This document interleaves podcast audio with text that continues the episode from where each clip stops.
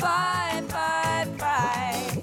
Could it be the blood? Could it be the love? Could it be the air that we breathe in? Hello, and welcome once again to Watershed Writers, the radio documentary series and podcast that features writers creating literature in the Grand River region in southwestern Ontario. We read, write, and record on the traditional territories of the Neutral, Anishinaabe, and Haudenosaunee peoples, and we are dedicated to bringing you stories about writers from diverse backgrounds. Our slogan is Listen Local, Think Global. This is season four of Watershed Writers. I'm your host, Tanis MacDonald. I'm a professor and a poet, a researcher, a prairie person living in KW, and I'm a big, big reader. I'm very happy to welcome our guest to this episode, the fiction writer Carrie Snyder, whom I have been happily reading since I first met her at a fundraiser to announce the establishment of the Wild Writers Festival in 2012 when the room was electric with the news that two local writers had been shortlisted for the Governor General's Award for Fiction Tamas Dobozy for his short story collection Siege 13, and Carrie Snyder for her book The Juliet Stories. I began to follow Carrie's blog, which at the time was called Obscure Canlit Mama, and I got my hands on her next book, the historical novel Girl Runner, when it first came out. That book's about an Olympic level female athlete in the 1930s and 40s, and it was shortlisted for the Rogers Trust Award in 2014. Carrie Snyder is the author of two novels, two short story collections, and two picture books for children. Carrie's also one of the co founders with Lamees Al Ethari of The X Page, described as an interdisciplinary community arts project that connects women who are immigrants or refugees with artists in the Waterloo region who assist and mentor them in writing and performing their own stories. There have been four seasons of the X Page so far, each culminating in a public performance of the stories. Carrie's latest book is the novel Francie's Got a Gun, published by Knopf Canada in 2022. The publishers describe it as a propulsive, multi layered novel leavened with humor, and a memorable, affecting examination of the complex dynamics in a family that is breaking down and coming apart in front of the questioning, irrepressible young person at its center. Welcome, Carrie Snyder, to Watershed Writers. Thank you so much. Glad to be here. It's a pleasure to have you here, and you are the you know prolific author of uh, so many books. Uh, it seems that uh, we should have had you on long ago, but you made it on in season four. So this is our fourth season, and here you are. I want to ask you a little bit about something you used to call yourself. I have to note this for our listening audience. This was your designation for yourself for a long time. You used to call your blog Obscure Canlit Mama. And uh, I wanted to know why you chose this and uh, why, of course, you don't use it anymore. You know, when you do something that's just a split second decision and then it's there for, I don't know, 14, 15 years, that was Obscure Canlit Mama. I started that blog. I had a newborn or relatively newborn baby. I think he would have been four months old at the time. He was my fourth of the four children that I have. So the house was crammed with young kids, like seven, five, two and a half, and this infant. And I was desperate for writing time. I just didn't have any time to write. My husband was staying home from work one morning a week so that I could have three hours or two and a half hours or whatever work out to to just write anything. And I quickly realized, well, I'm not going to be writing a novel. I, I can't write a short story. I don't know what I can write in this much time in a week. I realized, okay, well, people are doing this blog thing. It would have been 2008, and I know people were probably blogging for a while before that. But I opened it up. I realized, oh, this is really easy. You just make a title, say a little something about yourself, write your first post, hit post, and voila, published. It was just a real relief. And I haven't gone back to read that very first post in quite some time, but I literally put that much thought into what I would be called. And at the time, I had published one book of short stories called Hair Hat with Penguin Canada, but I was struggling to figure out how I would ever publish another book. I had written several manuscripts spent lots of time working on them, and they were not getting published. I felt very obscure, but I also wanted to claim a teeny bit of space for myself in the Canlit world, which is where I really longed to belong. And so, uh, obscure Canlit, and then Mama just seemed like, oh, this is what I'm doing right now. This is actually who I am right now. Like, I barely have time for the Canlit part. And so I just threw that title up there. Then I was stuck with it as as the years went by. It was only in the last year that I decided to change the name. And that was because, first of all, I'd been kind of chafing under that name for a while. Not necessarily the obscure or the canlit or the mama, but maybe the three in combination just didn't seem to really define me anymore. And so a friend said, Hey, I really don't like this blog title for you. I just don't think it's right for you. And I'm like, okay, but it's really hard to change now. And, and how would I even do that? She's also a graphic designer. So she designed me a little, some options. And, and we were like, well, what would it be? And I was like, just writer. Why don't we just do writer? That's what I do on this blog. I don't really write about my kids anymore. Definitely cut most of that out. I don't really talk about parenting anymore at all. Uh, and I do talk a lot about writing and just the struggle with being a writer, trying to be a writer for my whole life. What is that going to look like? And so we played around with the title, and my brother runs my website, which has my blog. And so he was able to put it up and change it. And there we go. I'm now just Carrie Snyder Writer, which ironically came at the exact same time that I started to work a different kind of a job that's not related to writing. It does seem like a strange irony that just at the very moment I declared myself to be a writer, I'm spending not so much time just at the present moment writing Thank you for that. I, that fulsome answer, uh, and I think you know one of the reasons why we we have Watershed Writers as a as a podcast and as a broadcast on Midtown Radio is to highlight the lives of writers who exist outside of the the big metropolitan centers, right, and to suggest that there is a life and art to be had in Waterloo County and uh, the surrounding areas. And speaking of that, I want to ask you about another form of identification that you may uh, resonate with or not. I know that you were raised a Mennonite, and I also know that that can mean any amount of, of things. You can think of that in, in several ways. Can you say a little bit about your relationship to Waterloo County's Mennonite population, if you do have one, and perhaps about how you read Mennonite literature in Canada in, in general? Yes, so I am Mennonite by birth which I think many Mennonites would identify as birth and culturally Mennonite. I do also attend a Mennonite church, which I'm relatively involved in. Both of my parents were Mennonite. And in terms of the Mennonite, it is it is a curious thing. People will make the assumption that, oh, you must have left the horse and buggy folk to like live in the secular world.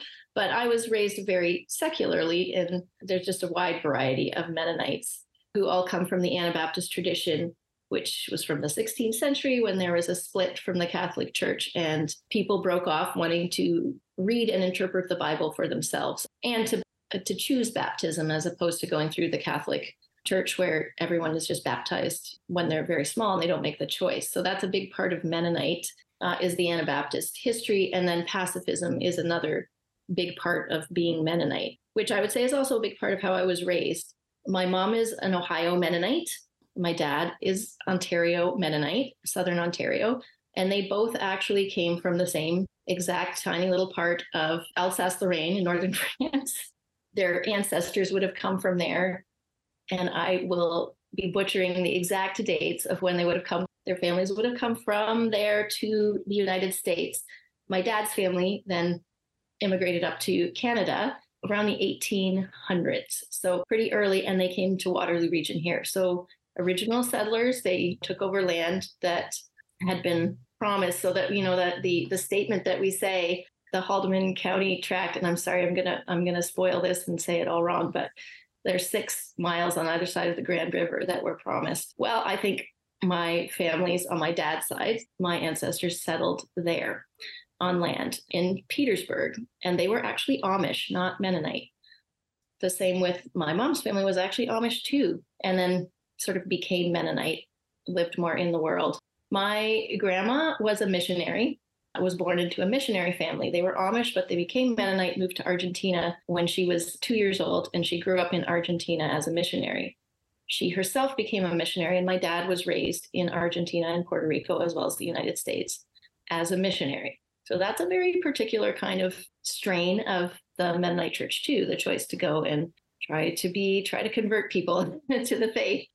In terms of Mennonite literature, I've struggled to define myself as a Mennonite writer, and I still, to some degree, don't really think of myself as a Mennonite writer. My parents themselves kind of struggled with being in the Mennonite church. They were always Mennonite by background and culturally, and we did attend church, usually Mennonite churches over the years. We lived in a lot of different places growing up. Sometimes we didn't go to church, uh, mostly we did. But I felt their struggle with being part of the Mennonite church too.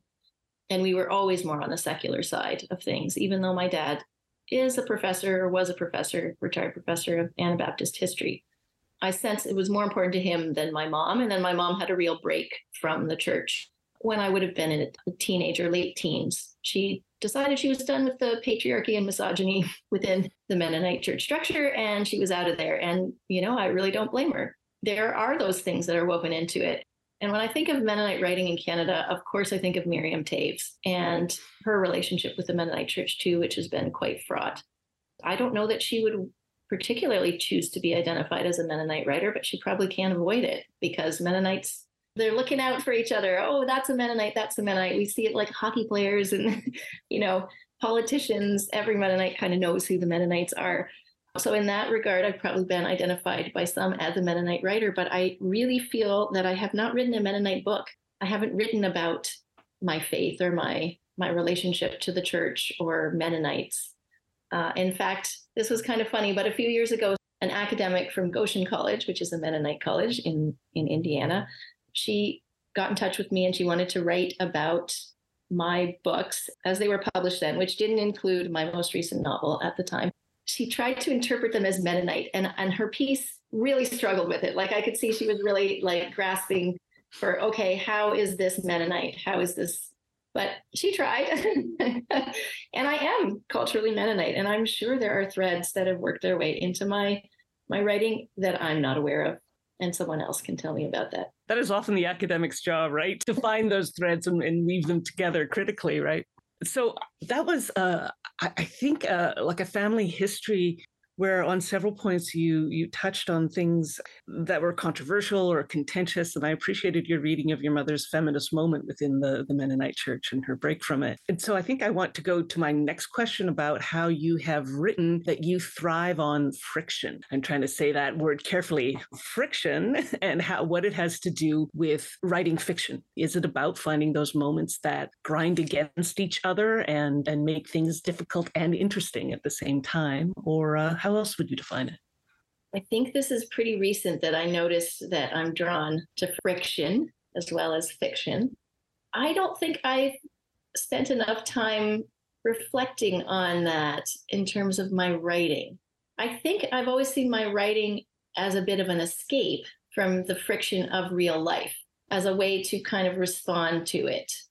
I don't write my books thinking about how I'm going to put characters into conflict situations or anything like that. I'm just looking at characters. I, I, really always start with characters. That's where I start in relationships. And I'm curious to see how people respond to each other and react in different situations. But it feels more natural to me than a sort of planned or plotted thing. I just, I'm interested. I'm just watching them interact and seeing what comes naturally to them. I would say the friction that I seek is more in my own life in a strange way, that I've always been a bit of a risk taker, even as a child. I would have this sense of myself as being on an adventure, kind of always, or I would set up adventures for myself. And I'm thinking way back to when I was a child. For example, well, this is a little bit older, but I would have been 12 or 13. We lived in the country for about five years, and I had horses close to here in near Ayr, Ontario. I had this pony. I I like to ride standing up. so just to give you an idea, I didn't have a bridle on that pony. I didn't have anything on. I would just I would ride him bareback quite a lot just in the field. And he would have like a harness on, like the halter, that's the word I'm looking for. But that doesn't have reins. It doesn't have a, a bit, not a bridle, and no saddle, of course. And I would love to ride this horse around the field and I would just get on him and And then I would try and stand up and get him to trot and run. Well, and of course, my parents had no idea. This is just me off in some backfield doing this. And I just have a number of memories like that where I was kind of pushing, pushing out the boundaries of what I was afraid of and then kind of going toward that. And I do think oh, there's that Sarah Polley title, Run Toward the Danger. And I, I was like, oh, yeah, that's me. That's me. And I did that a lot in my teens, you know, with behavior that probably was pretty dangerous and risky and not great. And yet I can feel that even as I've matured and I want to live a healthier life and, you know, mentally and, and physically, that I still push toward the extreme. So after I'd had uh, Calvin, my youngest, I felt quite unfit. And so I started doing yoga, hot yoga. And then I was like, hey, I think I'm going to do a triathlon. Like I didn't even know how to swim. And I was 36. And I said, yeah, I'm going to do a triathlon. Uh, I'm going to learn how to swim. And so I did. I learned how to swim and I did. And I trained up to doing an Olympic length triathlon, which is 1500 meters open water swim. I did that within the year of learning how to swim.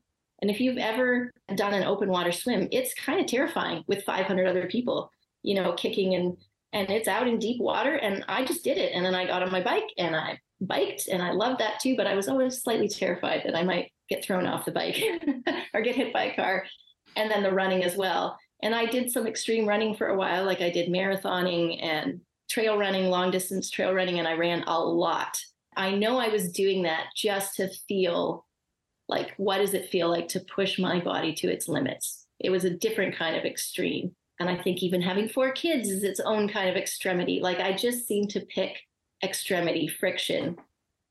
But I like to get in there and then solve it and make it a wonderful thing, like a good thing, not an awful thing. yeah, I, I think in terms of my own writing, I've used it to respond to friction, I think, and to soothe it. There, there must be this double pull within me to both seek out friction, but then also seek how I can resolve and find peace within very extreme emotional moments or physical moments or experiences. And writing is kind of like that. I just I go there and I watch my characters do things and I just observe them. And I do that in real life too. I'm just interested in how people survive things. I think that brings us very nicely to uh, a discussion of your latest novel, Francie's Got a Gun. And I'm intrigued by the fact that you mentioned that the character always comes first for you and this idea of a, seeing a problem, right, and having it play out throughout the novel. In this, a particular novel, we've got a community search for a child who has a gun in hand, right? And there's definitely a very strong tension around the idea of potential violence, right? I was very mindful as I was reading through it. I expected uh, in some ways for the whole book to be about Francie, but it's really about a, a broader look at community. You use a number of perspectives, again, those characters, to tell the story. I think I'm going to ask you to read from it first, and then we'll talk a, a little bit about those two things I just mentioned and uh, a few other parts of the book. I'm tempted to read the prologue, which is it's sort of a separate thing, but it speaks to the whole book. Is that okay with you? Sure begin. Do fragments make a whole? You wake in the early hours before your alarm sounds, and you wish you had someone to tell about this feeling washing your body of terror, nameless and blind, and hauling you back through time. What was it like to be you when you were unformed and whole, innocent and brave? When everyone watched, and nobody saw. Breathe, breathe, breathe, you remind yourself. Breathe in, but also breathe out. You are curled tight on a futon on the floor, dim dawn light filtering through the high, uncovered window. You can hear the birds. You remind yourself who you are a strong woman, tough, ambitious. You've left behind childhood. You've earned the degree you could afford and a job, and you talk to your mom and your brother or text with them regularly. And you've been training your body since you were a kid. And this summer on the weekends, you're back to competing in road races, a half marathon, a triathlon, whatever you can sign up for and afford to get yourself to. You're never going to win, never going to be the best. But that's not why you do it. Why do you do it? You set one hand on your stomach and one hand on your heart. You stretch out flat on your back. You could say that your body has a spirit or a soul, but when you search for it, try to see it. It cuts out like a firefly flickering on and off and gone in the night. You're not old, you've barely begun. Your capacity for growth feels infinite, but limited to your body. Maybe you're okay with that. Maybe you're not. Maybe you're torn, like your muscles, day in and day out, seeking endurance through suffering. But what if you don't want to suffer? What if you're done with all that? What if you want to rest, to relax, to forgive, to turn toward everything and everyone with hope and open arms? What then? What now? If you keep running through the same story, can you come around to a different end? Thank you. I love to hear how that matches up with what we were just talking about in terms of pushing yourself to extremes. So we have that uh, perspective, that prologue from uh, within the body of a of a grown woman. One of the things I was interested in as you spread these perspectives out across the community is how the single incident of Francie running with the gun becomes a kind of linchpin for everyone to uh, to comment on the tensions of their own lives. Can you say a little bit ab- about that? It's funny because when I think about this this novel, she wasn't carrying a gun at the beginning when I started writing it. It was a long haul. This novel, I, it went through many iterations. And then the first one, it was more about Francie and her best friend and how they spent time together. And, and I was going back to my own childhood and thinking about what it was like to have a best friend and kind of a pretty free childhood, which I did definitely have. We lived in a small town and we were free, even as, you know, at the age of seven and eight, to just go between each other's houses and run around. We lived near a college campus. And so there were, there was like a little creek that ran through there and woods, and we were free to just go and play. And we would climb trees and, and have these adventures of our own imagining. And so that was what I really wanted to capture when I started writing Francie. But then I saw that she was actually running from something. That she, of course, it's not me. I'm not writing about myself.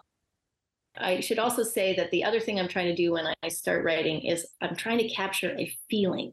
This is what it felt like to be free in the world and to have that sense of freedom, even though I'm a very small being.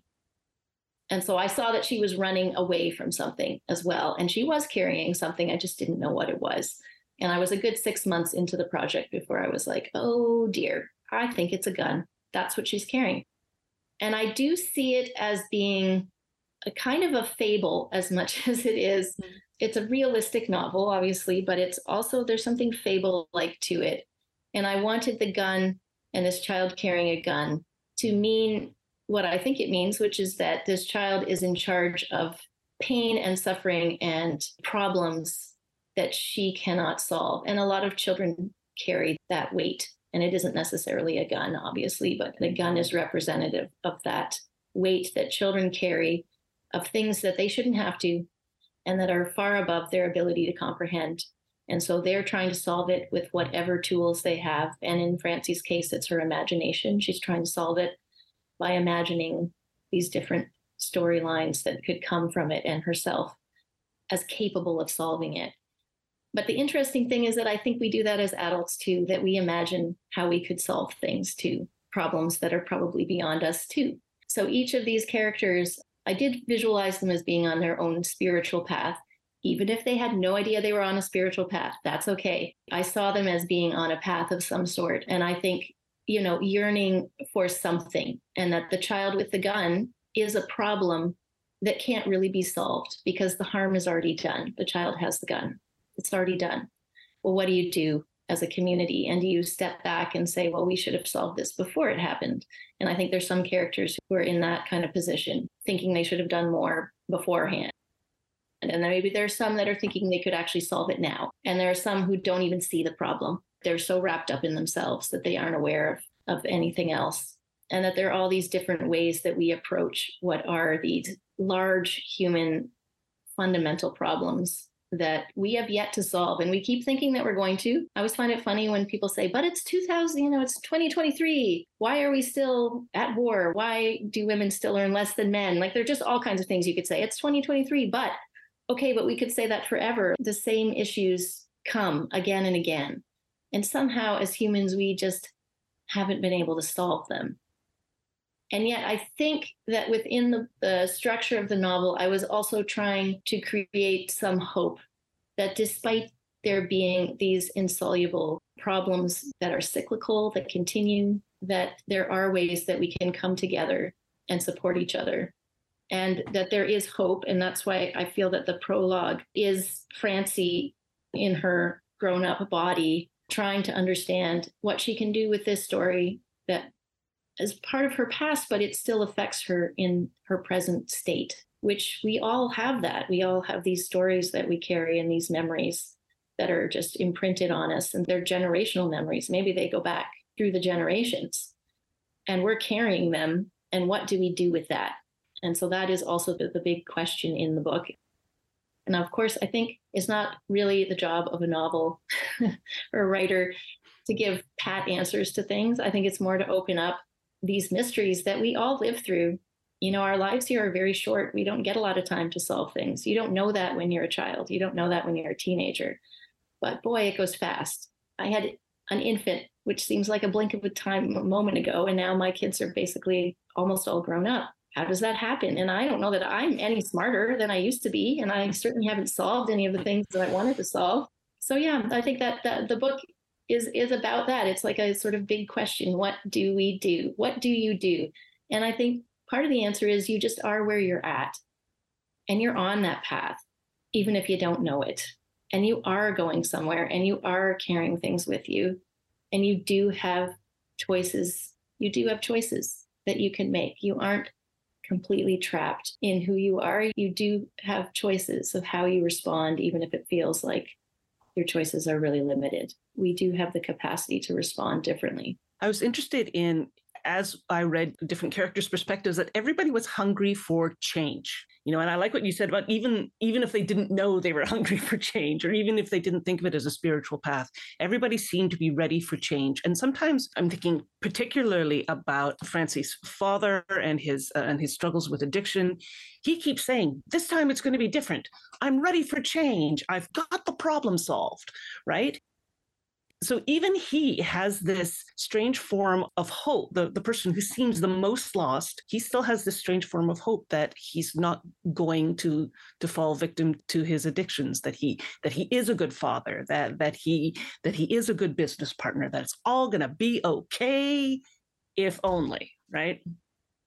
so and, and that of course i think is, is, is part of the the pain of the novel too right is that it's quite clear that happy ending for that guy is not coming right I don't think I'm giving anything away about the novel by saying that.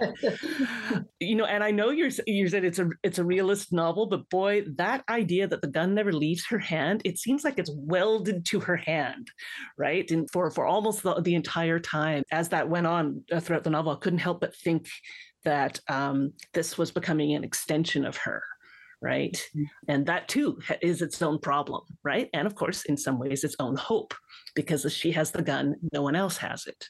And that's a mm-hmm. kind of hope at least for her.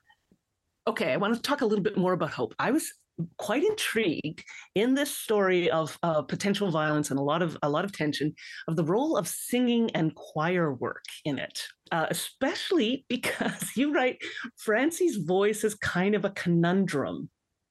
It's big and she has confidence in singing her solo but it's not what we would call a good voice or not a traditionally good voice. And I thought that was fascinating, especially with the, the best friend's mother listening to her practice and thinking, what is going on in that choir? That kid's solo is so strange, right? Can you say what what you were thinking with that? I wanted her to be a real character, like a real person with the realistic talents. I, I have loved going and listening to young people sing, which I've gotten to do in various concerts, Christmas concerts, you know, things that happen at schools. And I, I have just always admired and been so deeply moved by the children who sing and they're brave enough to sing, even though it's a bit off, but they are there for it. And in fact, I actually was just at my daughter's graduation last night, and there was a band that played an interlude. A, you know, a young man, teenager, he sang, and it was so beautiful. And it wasn't perfect, but he was putting himself, his whole heart into this expression that I don't know. I just found it so moving, and I always do. And so I didn't want her to have one of those perfect voices, angelic voices, where you're just like, oh, she's got this wonderful talent that hasn't been discovered and it's going to save her. No, she has this real talent that we kind of could all have, or maybe do all have, that's accessible. It's belongs to her and she's proud of it. She loves that she has this voice. She doesn't quite know what its power is, but I do think most of the talents that really move me are the ones that are that are imperfect. I don't want to see a perfect performance. I don't want to read a perfect book.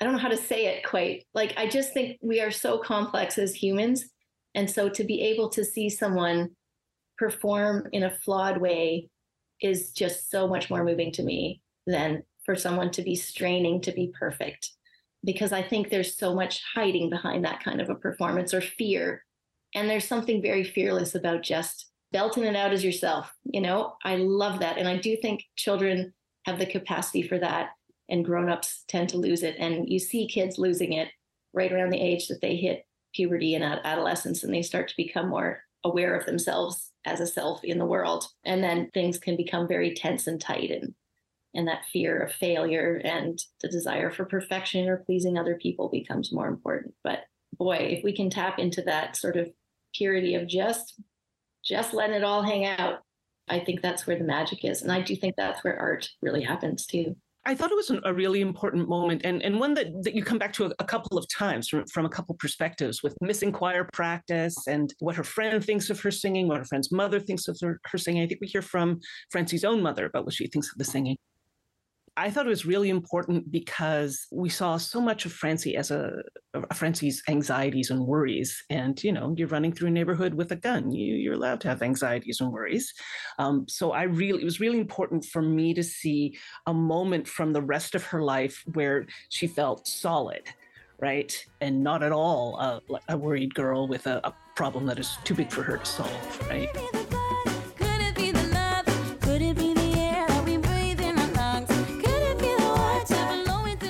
Thank you for listening to this episode of Watershed Writers.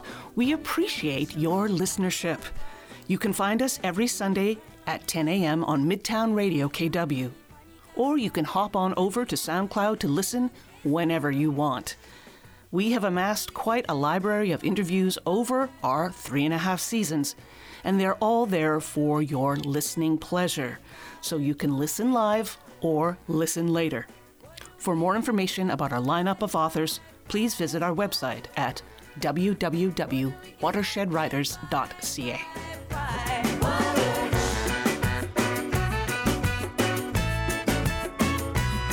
You spoke, of course, of your own uh, running practice.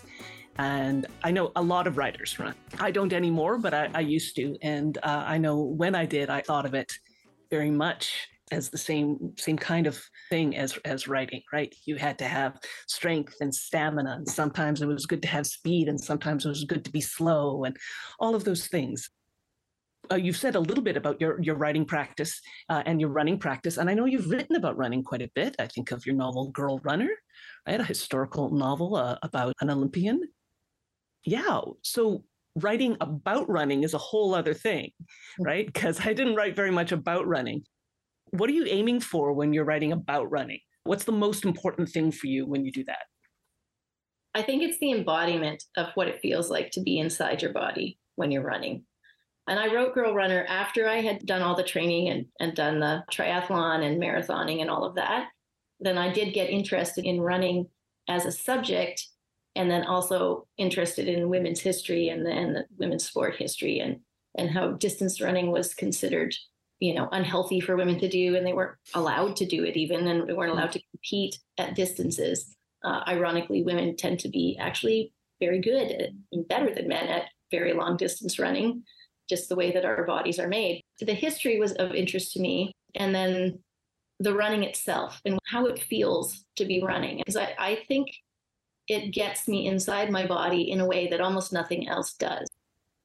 I never really thought of plot lines or worked things out when I was running. I just ended up being in my body. It, you know, it was kind of meditative in that sense of of just quieting the mind or thinking about something very repetitive. I would try and figure out miles to kilometers and how fast I was going, and I could never do the math. And so I would just go over and over these numbers. That's familiar, very familiar. A lot of my runs, because I'm not all that great at math, and I'd be like, "Was this a mile? Was this a you know what would it be?"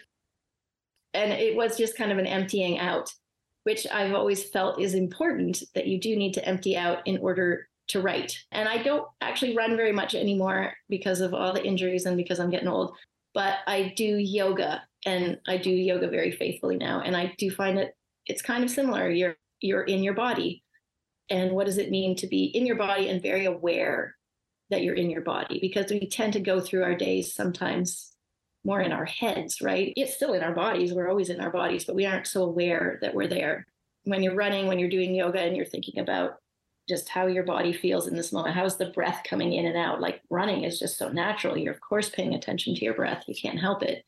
It's a feeling of being alive that I think it just feels like a real privilege. And that's why I wanted to write Girl Runner because I thought, well, what would I do if I wasn't able to do this? Like, what if some nobody would let me run? Like, I love running, I love the feel of it and the, the freedom and the endorphins and the rush and the being at more of a physical extremity. Like, not being allowed to do that just seemed very strange. Like, how would you get that energy out otherwise? how would you burn the energy? What would feed you?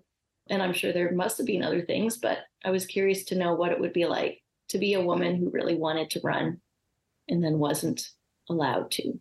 What would that feel like? A good question. A good question. Can you talk a little bit about your work with Lynda Barry's uh, creative exercise of working with a page with a big old X drawn on it. And I know you've also been using uh, some of that those exercises to coach others in writing, but uh, I mean, I'm interested in how you've used it yourself. Well, the X page and Lynda Barry's teaching has become very important to uh, my writing life. I was introduced to it in 2013 and then by a friend who'd been to a workshop with Lynda Barry, and she's like, You have to find out more about this. And then I had also just started teaching creative writing and I did not know what I was doing. I'd never taken a creative writing course. I just am a writer. So, how do I help students write? Because the things that, that seemed to come naturally to me didn't really necessarily seem to come naturally to the students I was teaching. And so, I really found that this Lynda Barry method with the X page and it's it's kind of a whole thing and you can use it to write anything. You could write fiction, poetry, nonfiction. It's very adaptable, but essentially it gets you inside your own body, inside your senses. You often do start with a real memory, so something that's grounded in reality, a place, and you look around the inside this memory and you see what you see and you start to smell what you smell and, and what you touch and feel. And so it's a very it's like a sensory beginning for me, my writing just always kind of started with the senses in the body and what's it like to be in this space. And so it, it just seemed like, okay, this is a way to help the students see rather than try to write themselves there. They actually need to be there. And then you write. And so that's that's basically the the concept underlying this page with the X drawn across it, where you, you know, where you pour all these things out and then you write and you write from your senses. So I use that when I was teaching and I've used it whenever I need a little bit of inspiration. But I find that I don't actually need to use it because I go there naturally. People think writing is a certain thing, but in my experience, it's not.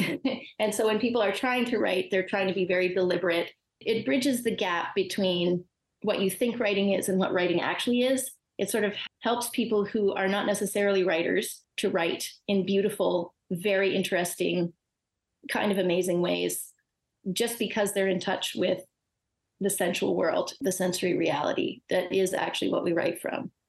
And I know this is true because I have used it not just in my classes, but also in a storytelling workshop that uh, was started in 2019. I co founded called the X Page Workshop. We bring women from the community in who are not necessarily writers, not necessarily uh, English as a first language speakers. The stories are beautiful, and they're beautiful because they come from this sensory in the body place. Whether or not the people writing the stories know that that's that's what the exercise is about. So can you read us um, an example of something you've written using this method? Last winter i taught creative writing at the university of waterloo and it was a, an advanced creative writing course. I always start with poetry because poetry seems like the place to start. It's short for one thing. yep. And it's really flexible and, and it gets at kind of all the things that I've been talking about, like the sensory stuff. You really want it to come out in poetry. Uh, an exercise that I did was I had everybody start with a memory of a room in their house from childhood. And it didn't have to be a particular room, just any room that came to their mind. And they make a list of memories. And the other thing I have to say is that when I'm teaching, I always write along with my class doesn't matter what I'm doing. I wouldn't miss it for the world. Like, this is what I try to tell them. Like, I'm not doing it to be a particular kind of teacher. It's that I love writing and I'm not going to miss out on the opportunity to get to write. So I was right along with the students. So I chose the memory of a bedroom that was in a house that I'd lived in when I would have been about the age that Francie was, maybe a little bit younger so that kind of that childhood era that i was talking about before when when i had a, a, best friend and we would go exploring. So that was the bedroom that came to my mind. And then there's a series of questions that i ask that get answered on this x page. And then i asked the students to write a poem where they were just describing that memory. I'm going to read you uh, what i wrote. So it's called mom and dad's bedroom in bluffton. Comforter all rumpled in the middle of the bed one body, another body, breathing in the darkness. Wood boards under my bare feet, smells of heat, roar of fire behind scorched wallpaper, scorched wallpaper, flames, a dream, hot body, arms and legs tangled in sheets, shadow of dresser, bureau, mirror, curtain thin over window, street light, crumpled tissue paper, my heart beating fast, faster. Are you having a bad dream? A handful of jewelry on the bureau under the mirror fake gold, silver, giant earrings, round, broken, red, whole. So that was step one of that exercise. And then for step two, I said, now take one object in the room and just describe it. And I don't want you to describe it using any metaphorical language. You're just going to describe it. So, this was part two of that poem exercise. The bed. It is rectangular, heaps of sheets, tangled quilt never made. It smells like skin and sweat. It is soft. It sinks down in the middle. It has two mattresses and a wooden headboard and flat, squashed pillows. There is a crack between the mattress and the wall. The bed is on wheels, metal frame. It squeaks when we jump on it. The ceiling rains down plaster flakes that crackle on the quilt. The wallpaper over the bed is scorched. It was pale white with flowers. Now it is yellow and brown, just there, above the bed. And then I had a third poem and I wanted them to write one more time the same subject matter. I wanted them to be returning as they were now to this room that they were remembering from childhood. And they're just going to come back and go back to it. What's it telling them as they go back? And so this is the final poem from that series. Mine is called Marriage Bed. You are gone, not gone, gone, but gone from each other. I do not think I want to remember you together, but here you are, asleep, dreaming in the dark. And here I am at the door, scared to come in, scared to stand in the hallway, scared of it all, the dream I've just woken from, and the presence of you, not apparitions, not ghosts, but carnal. You smell all too human. I can't see you clearly. You are shadows tangled together under the sheets. You don't even know I'm standing, watching, conjuring a fire behind the wallpaper in the faulty chimney that will burn this bed to ashes. Thank you for walking us through that. I think that will spark all kinds of reaction and all kinds of questions for our listeners. Um, but again, the originator of X Exercise, exercise with the the X page, originated with the cartoonist and uh, writer Lynda J. Barry in the United States. So uh, you can you can find that I think quite easily well, online. And I was also going to say, if you want to look it up and try it for yourself, she leads some X page writing exercises that are quite marvelous. There's one that you can look for on YouTube where she's wearing these star shaped sunglasses. Just go and do it. It'll be a blast. And she leads you through it and it gives you a taste of it. Ooh, and you get some Lynda J. Barry talking, which I always love. That's great. I wanted to ask you a little bit about your new job and because uh, you said you you have a job right now that that isn't uh, actually that much about writing i you know i think that's intriguing because i sometimes think literary culture, particularly in Canada, uh, likes to look down on people who work for a living. And as as a working class person uh, who is who's now you know has a middle class job, I, I have to say I you know I, I, kind of resent that, right? So especially if those jobs don't have you know have little or, or nothing to do with writing. So I think that's kind of snobby, and I want to hear about your new job.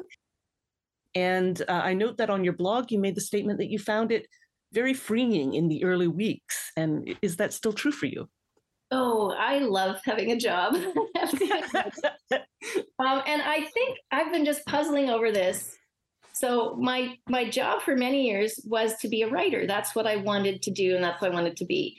And I also had these four kids, which conveniently meant that I was mostly looking after them, and my husband mostly supported us. And I would apply for grants and I did get some grants and that would help with babysitting. And I did some writing for online other, you know, magazines and I did reviewing and book reviewing. I did everything that was kind of connected to being a writer, including teaching creative writing, which I did for 10 years at the University of Waterloo.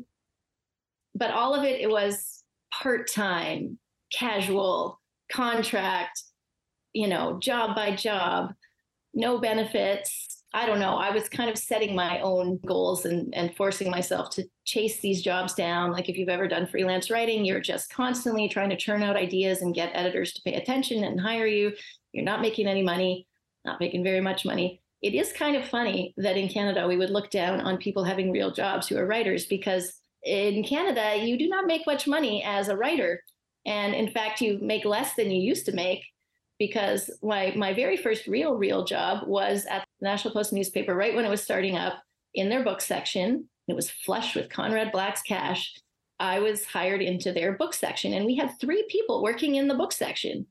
Three people. Imagine that. Some newspapers don't even have book sections anymore. And we would pay our writers, uh, most of whom were writers, uh, reviewers, we'd pay them $750 a review. I mean, you do not make that now, and you didn't even make that a decade ago you'd be lucky to make $250 for a review or even less sometimes. The bottom has fallen out of the market for being a writer or probably a journalist as well. It's very difficult to make a living in Canada in our small market. That said, I did make some nice money with Girl Runner because it sold outside of Canada. And that's really your only hope is that if you can sell in other markets, especially the United States, then you can make some money. So for a brief while there, I felt like, oh, I actually can make money as a writer. But I would have to say I've gone back to thinking, no, not really, not really, not unless you invest it really well. And I don't know. It's a discouraging thing to do to be a writer. You're using your own energy at all times to create a life for yourself. And so stepping into a job, and I'll say now what my job is, I applied last fall to work for the Public School Board as what they call a THR, which is just a temporary hourly worker going into schools as either a secretary or library clerk. And so I started that work last November.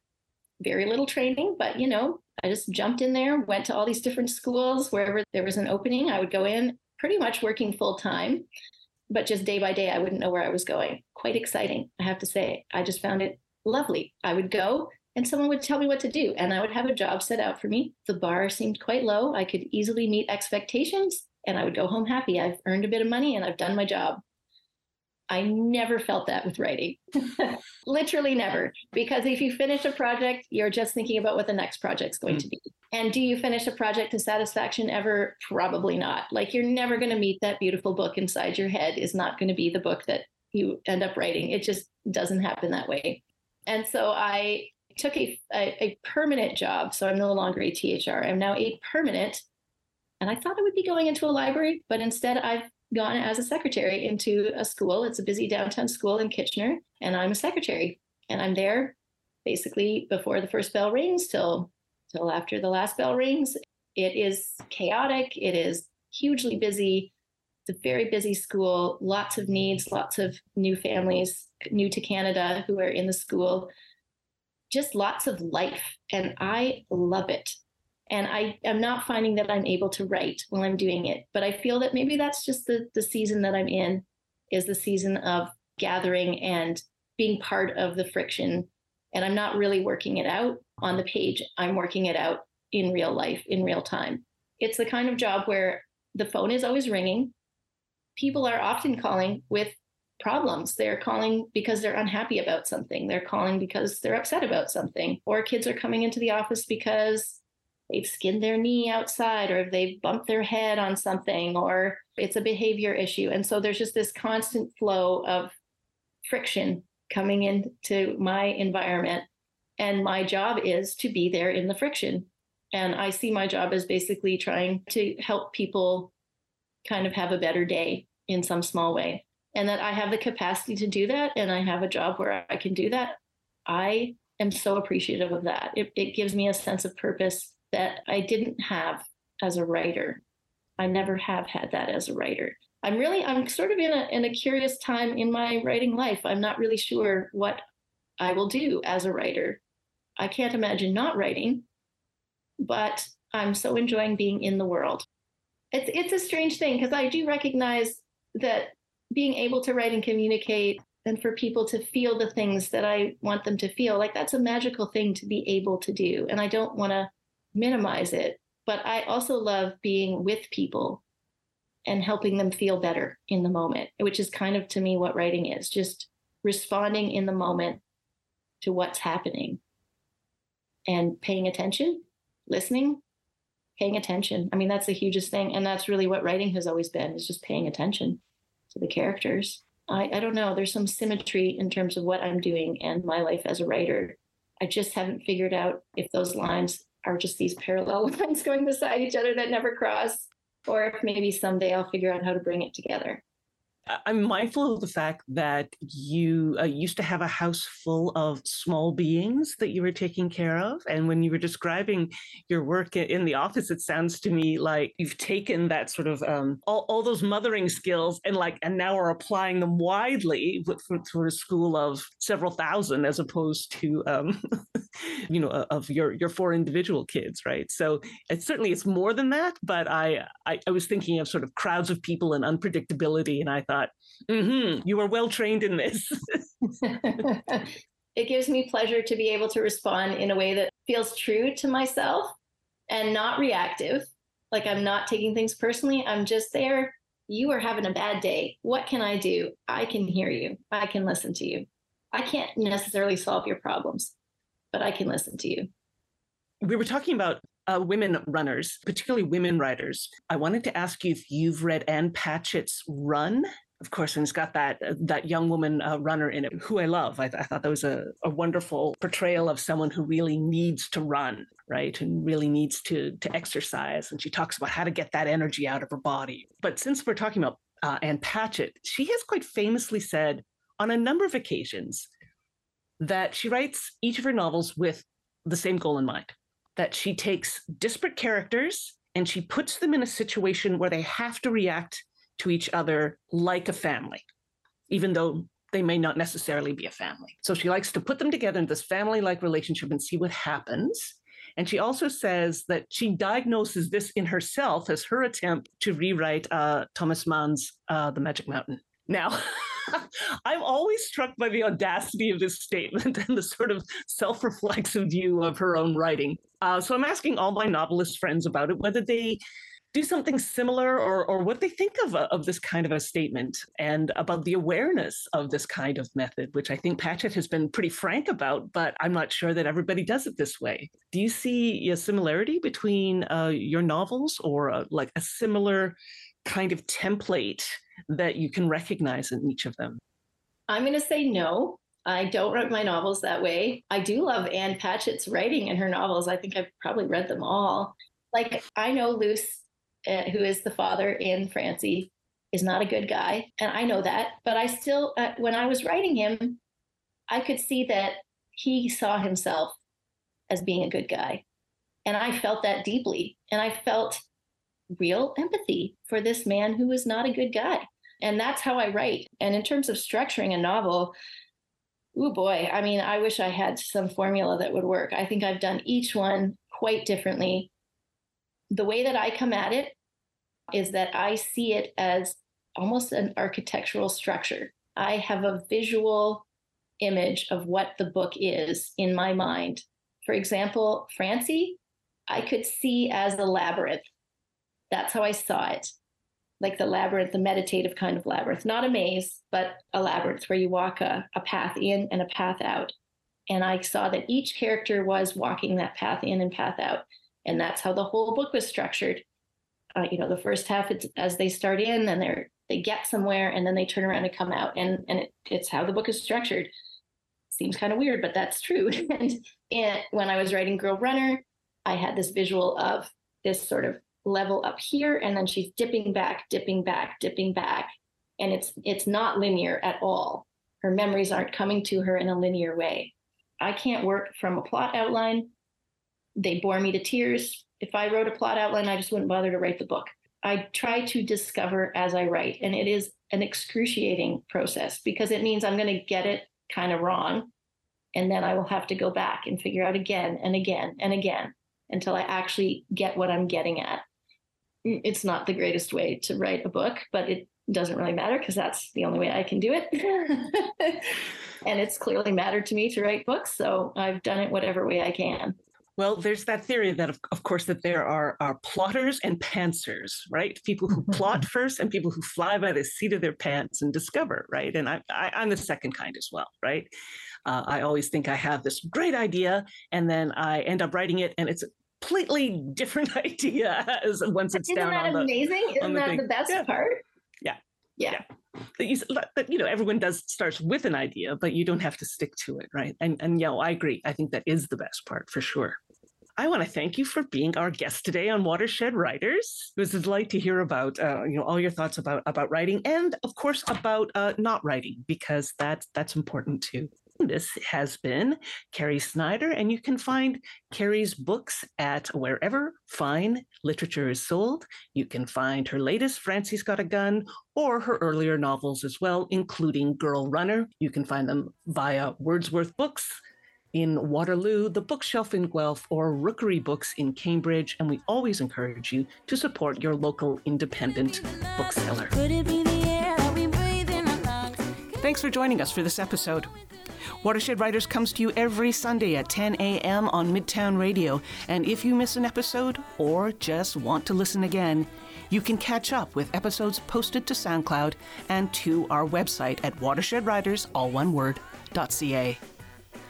Coming up on the podcast, we talk with Governor General's award winning author, Anuja Varghese, about her short story collection, Chrysalis. We talk with poet Chris Banks about mental health and the tensions of late stage capitalism in his new book, Alternator. And with first time novelist James Sharani about his novel, Between the Head and the Hands. We're always looking out for writers in the region, and if you know someone you'd like to hear us interview, drop us a line and let us know. Francis Roberts Riley is the founder and producer of Watershed Writers. John Roscoe is our technical producer. And I am Tanis MacDonald, your host and voracious reader. Our theme music is Water by the Kitchener singer songwriter Alicia Brilla. Join us again next week to listen local and think global.